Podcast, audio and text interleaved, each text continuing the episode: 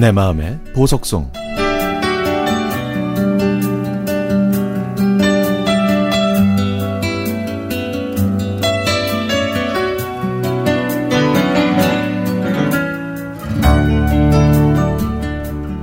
가난한 집안의 장녀로 태어난 저는 어느새 중학교 1학년 아이를 키우는 엄마가 됐습니다.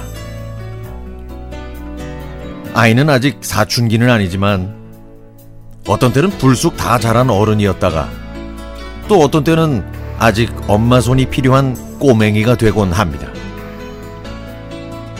현재 제 삶의 주된 동기이면서 과제이기도 한 제 아이를 보고 있으면 한없이 기쁘기도 하고 가끔씩 깊은 우울감도 느껴지는데요.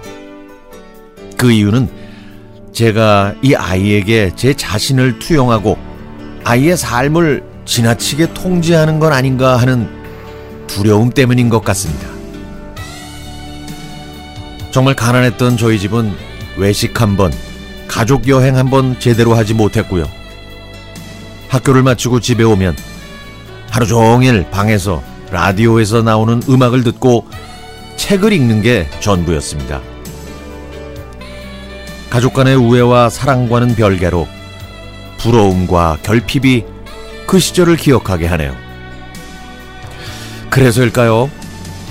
엄마가 된 저는 주말이 되면 아이 아빠와 함께 계획을 짜서 아이와 여행을 다니고 좋은 공연과 전시를 보면서 다양한 문화 생활을 경험하게 해주고 싶었습니다. 그런데요, 작년까지는 군소리 없이 따라주던 아이가 지난 가을 인사동으로 산책 갔을 때 갑자기 이런 말을 하는 거예요. 아, 도대체 도대체 여기에 왜 와야 되는 거야, 내가? 순간 저는 머리가 띵해지면서 내가 지금 뭘 하고 있나 하는 불안감이 밀려 들더라고요.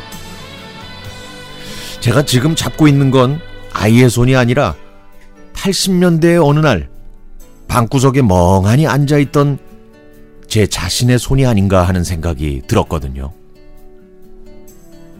저는 곧바로 산책을 멈추고 집으로 돌아오면서 이제 아이의 손을 내려놔야겠다고 다짐했습니다. 예전에 제 결핍에 매몰돼서는 안 되겠구나 하는 마음 하나. 아이는 그저 제가 낳았을 뿐 독립된 인격체인데 내 마음대로 휘두르고 있었구나 하는 마음 또 하나.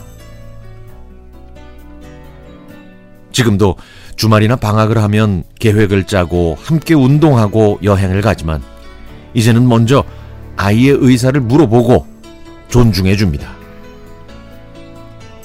그때는 엄마 아빠도 중요하지만 친구들과의 만남이 더 소중한 나이니까요. 하지만 아이가 제 이런 마음을 알아주었으면 하는 바람도 품게 됩니다.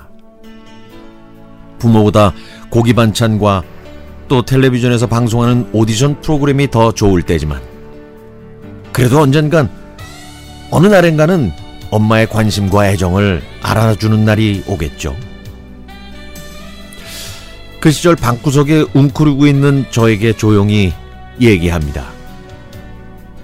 지금 넌 충분히 행복하다고. 예전에 그 모자람이 그 결핍이 동기부여와 삶에 대한 열정으로 너를 가득 채웠다고. 그러니 낙담하거나 슬퍼하지 말라고.